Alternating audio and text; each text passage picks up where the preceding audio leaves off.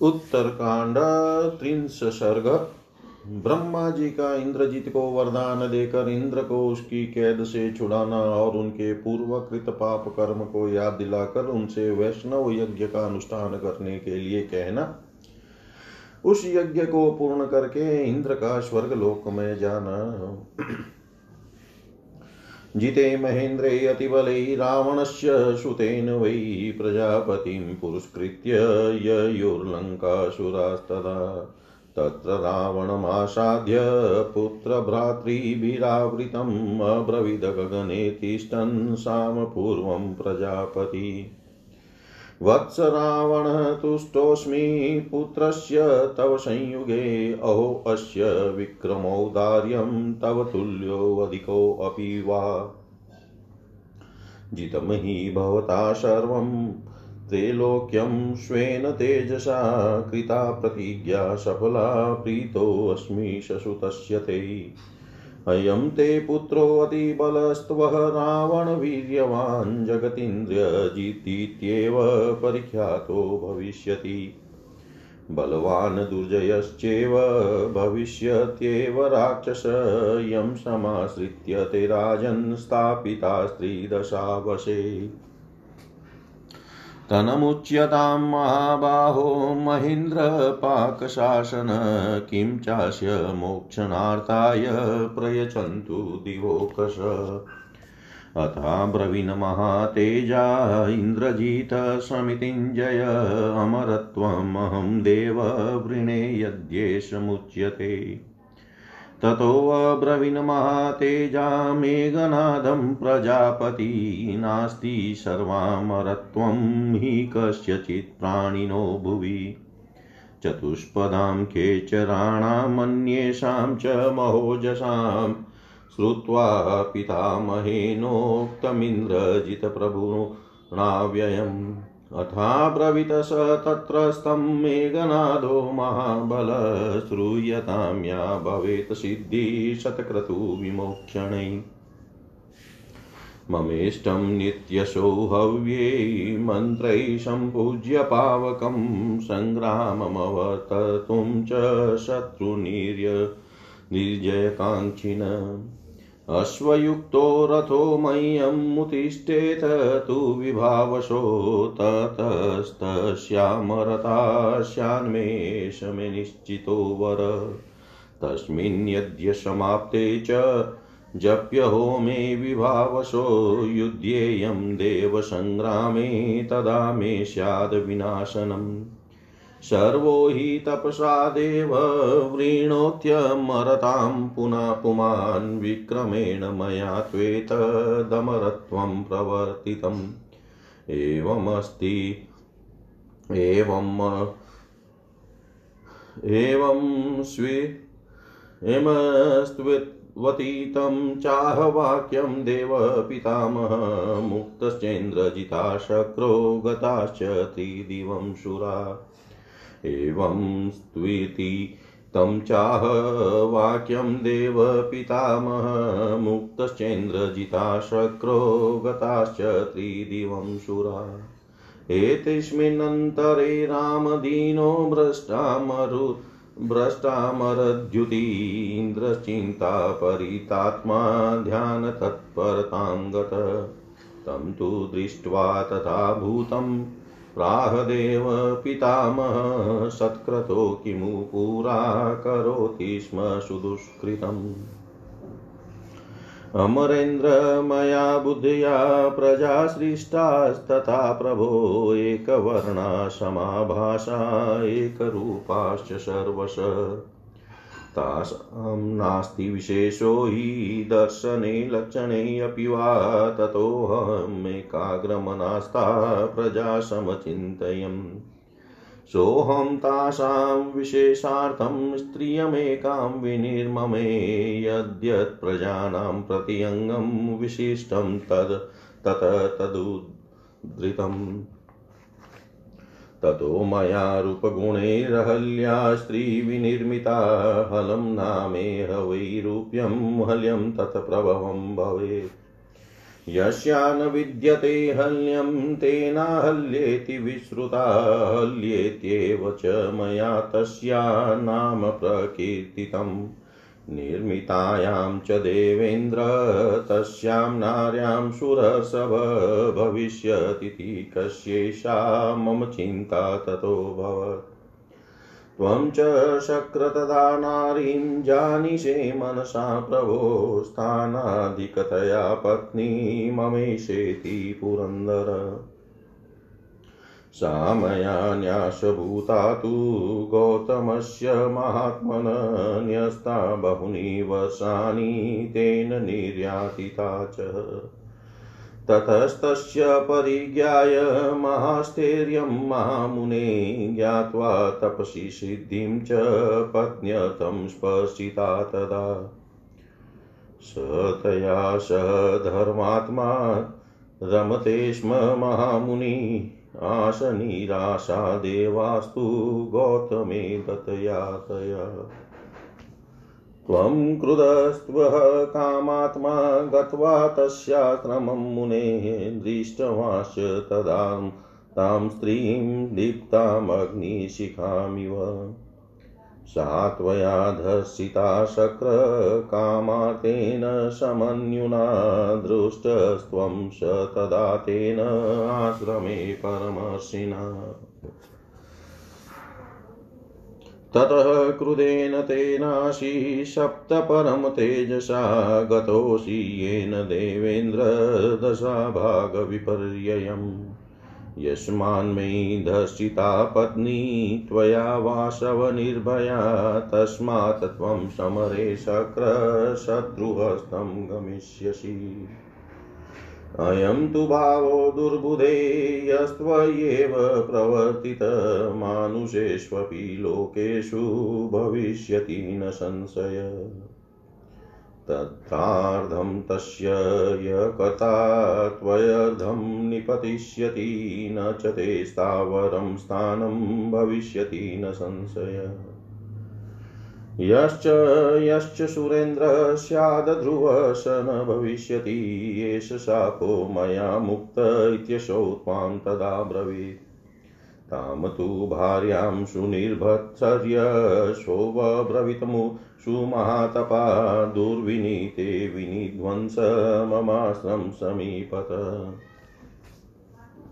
रूपयौवनसम्पन्ना यस्मात् मनवस्थिता तस्माद्रूपवती लोकेन त्वमेका भविष्यति। रूपं च ते प्रजा सर्वा गमिष्यन्ति न संशय, यतः तदेकं समाश्रित्य विभ्रमोऽयमुपस्थितः तदा प्रभृति भूयिष्ठं प्रजारूपसमन्विता सा तं महर्षिं गौतमं तदा। अज्ञानादधर्षिता विप्र त्वदरूपेण दिवोकसा न कामकाराद् विप्रसै प्रसादं कतुमर्षि अहल्यया त्वेव मुक्तः, प्रत्युवाच स गौतम उत्पत्सयति महातेजा इक्ष्वाकुणां महारथ। रामो नाम श्रुतो लोके वनं चाप्युपयास्यति ब्राह्मणाथे महाबाहु विष्णुमानुषविग्रह। तं द्रक्ष्यसि यदा भद्रै, ततः पूता भविष्यसि, स हि पावयितुं शक्तस्त्वया यदुष्कृतं कृतम्।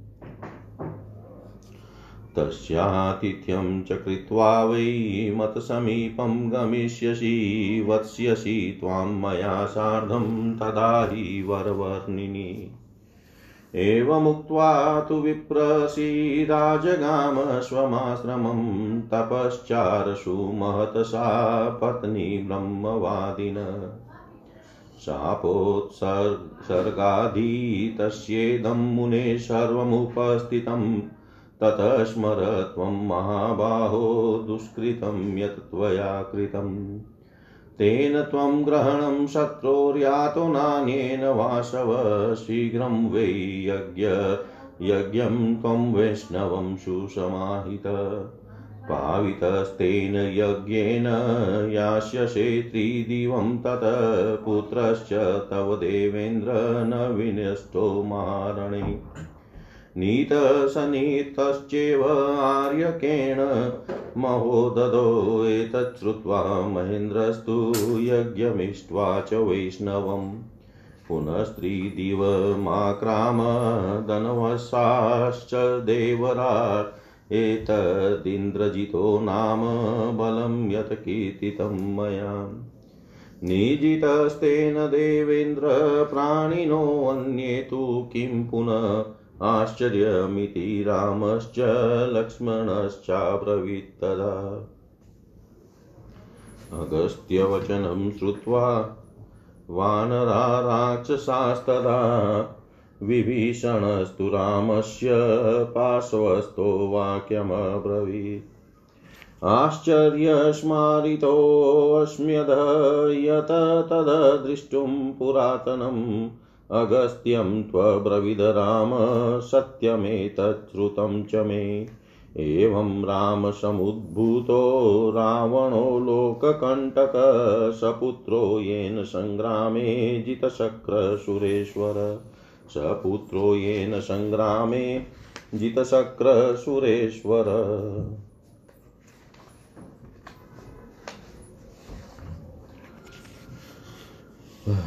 रावण पुत्र मेघनाथ जब अत्यंत बलशाली इंद्र को जीत कर अपने नगर में ले गया, तब संपूर्ण देवता प्रजापति ब्रह्मा जी के आगे को आगे करके लंका में पहुँचे।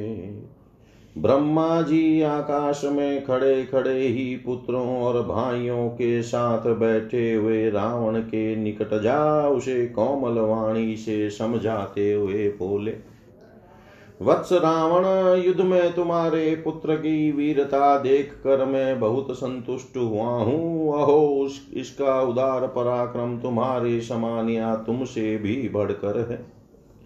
तुमने अपने तेज से समस्त त्रिलोकी पर विजय पाई है और अपनी प्रतिज्ञा सफल कर ली है। इसलिए पुत्र सहित तुम पर मैं बहुत प्रसन्न हूँ।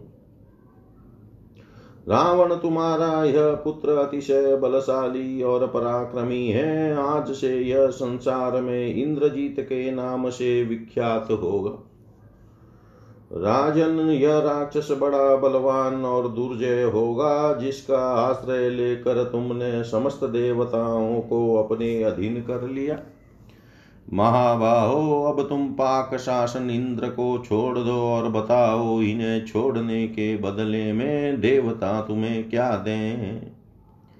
तब युद्ध विजयी महातेजस्वी इंद्रजीत ने स्वयं ही कहा, देव, यदि इंद्र को छोड़ना है तो मैं इसके बदले में अमरत्व लेना चाहता हूँ यह सुनकर महातेजस्वी प्रजापति ब्रह्मा जी ने मेघनाद से कहा, बेटा इस भूतल पर पक्षियों, चौपायों तथा महातेजस्वी मनुष्य आदि प्राणियों में से कोई भी प्राणी सर्वथा अमर नहीं हो सकता। भगवान ब्रह्मा जी की कही हुई यह बात सुनकर इंद्र विजयी महाबली मेघनाद ने वहाँ खड़े हुए अविनाशी ब्रह्मा जी से कहा,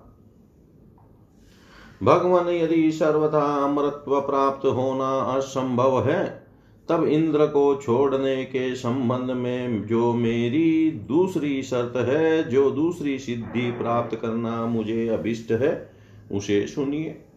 मेरे विषय में यह सदा के लिए नियम हो जाए कि जब मैं शत्रु पर विजय पाने की इच्छा से संग्राम में उतरना चाहूँ और मंत्र युक्त हव्य की आहुति से अग्नि देव की पूजा करूँ उस समय अग्नि से मेरे लिए एक ऐसा रथ प्रकट हो जाया करे जो घोड़ों से जुता जुताया तैयार हो। उस पर जब तक मैं बैठा रहूँ, तब तक मुझे कोई भी मार न सके। यही मेरा निश्चित वर है। यदि युद्ध के निमित्त किए जाने वाले जप और होम को पूर्ण किए बिना ही मैं समरांगन में युद्ध करने लगूं, तभी मेरा विनाश हो। देव सब लोग तपस्या करके अमरत्व प्राप्त करते हैं, परंतु मैंने पराक्रम द्वारा इस अमरत्व को वर्ण किया है। यह सुनकर भगवान ब्रह्मा जी ने कहा, एवं मस्तु ऐसा ही हो। इसके बाद इंद्रजीत ने इंद्र को मुक्त कर दिया और सब देवताओं ने साथ लेकर स्वर्ग लोक को चले गए। श्री राम उस समय इंद्र का देवोचित तेज नष्ट हो गया था। वे दुखी और चिंता में डूब कर अपनी पराजय का कारण सोचने लगे। भगवान ब्रह्मा जी ने उनकी इस अवस्था को लक्ष्य किया और कहा, सत्कृतो, यदि आज तुम्हें इस अपमान से शोक और दुख हो रहा है तो बताओ पूर्व काल में तुमने बड़ा भारी दुष्कर्म क्यों किया था? प्रभो देवराज पहले मैंने अपनी बुद्धि से जिन प्रजाओं को उत्पन्न किया था, उन सब की अंग कांति, भाषा, रूप और अवस्था सभी बातें एक जैसी थी। उनके रूप और रंग आदि में परस्पर कोई विलक्षणता विलक्षणता नहीं थी। तब मैं एकाग्रचित होकर उन प्रजाओं के विषय में विशेषता लाने के लिए कुछ विचार करने लगा। विचार के पश्चात उन सब प्रजाओं की अपेक्षा विशिष्ट प्रजा को प्रस्तुत करने के लिए मैंने एक नारी की सृष्टि की। प्रजाओं के प्रत्येक अंग में जो अद्भुत विशिष्टता, सारभूत सौंदर्य था उसे मैंने उसके अंगों में प्रकट किया। उन अद्भुत गुण, रूप गुणों से उपलक्षित जिस नारी का मेरे द्वारा निर्माण हुआ था, उसका नाम हुआ अहल्य। इस जगत में हल कहते हैं कुरूपता को। उससे जो निंदनीयता प्रकट होती है, उसका नाम हल्य है। जिस नारी में हल्य निंदनीय निंदनीय रूप न हो, वह अहल्या कहलाती है। इसलिए वह नवनिर्मित नारी अहल्या नाम से विख्यात हुई, मैंने ही उसका नाम अहल्या रख दिया था। देवेंद्र सुश्रेष्ठ जब उस नारी का निर्माण हो गया, तब मैंने मेरे मन में यह चिंता हुई कि यह किसकी पत्नी होगी? प्रभो पुरंदर देवेंद्र, उन दिनों तुम अपने स्थान और पद की श्रेष्ठता के कारण मेरी अनुमति के बिना ही मन ही मन यह समझने लगे थे कि यह मेरी ही पत्नी होगी। मैंने धरोहर के रूप में महर्षि गौतम के हाथ में उस कन्या को सौंप दिया। वह बहुत वर्षों तक उनके यहाँ रही, फिर गौतम ने उसे मुझे लौटा दिया। महामुनि गौतम के उस महान स्थैर्य इंद्र संयम तथा तपस्या विषय सिद्धि को जानकर मैंने वह कन्या पुनः उन्हीं को पत्नी रूप में दे दी। धर्मात्मा महामुनि गौतम उसके साथ सुखपूर्वक रहने लगे। जब हल्या गौतम को दे दी गई, तब देवता निराश हो गए। तुम्हारे तो क्रोध की सीमा न रही, तुम्हारा मन काम के अधीन हो चुका था। इसलिए तुमने मुनि के आश्रम पर जाकर अग्नि शिखा के समान प्रज्वलित होने वाली उस दिव्य सुंदरी को देखा। इंद्र तुमने कुपित और काम से पीड़ित होकर उसके साथ बलात्कार किया। उस समय उन महर्षि ने अपने आश्रम में तुम्हें देख लिया। देवेंद्र इससे उन परम तेजस्वी महर्षि को बड़ा क्रोध हुआ और उन्होंने तुम्हें शाप दे दिया। उसी शाप के कारण तुमको इस विपरीत दशा में आना पड़ा है। शत्रु का बंदी बनना पड़ा है। उन्होंने साप देते हुए कहा, वाशव शक्र, तुमने निर्भय होकर मेरी पत्नी के साथ बलात्कार किया है, इसलिए तुम युद्ध में जाकर शत्रु के हाथ में हाथ में पड़ जाओगे। दुर्बुदे तुम जैसे राजा के दोष से मनुष्य लोक में भी यह जार भाव प्रचलित हो जाएगा। जिसका तुमने स्वयं यहाँ सूत्रपात किया है, इसमें संशय नहीं है।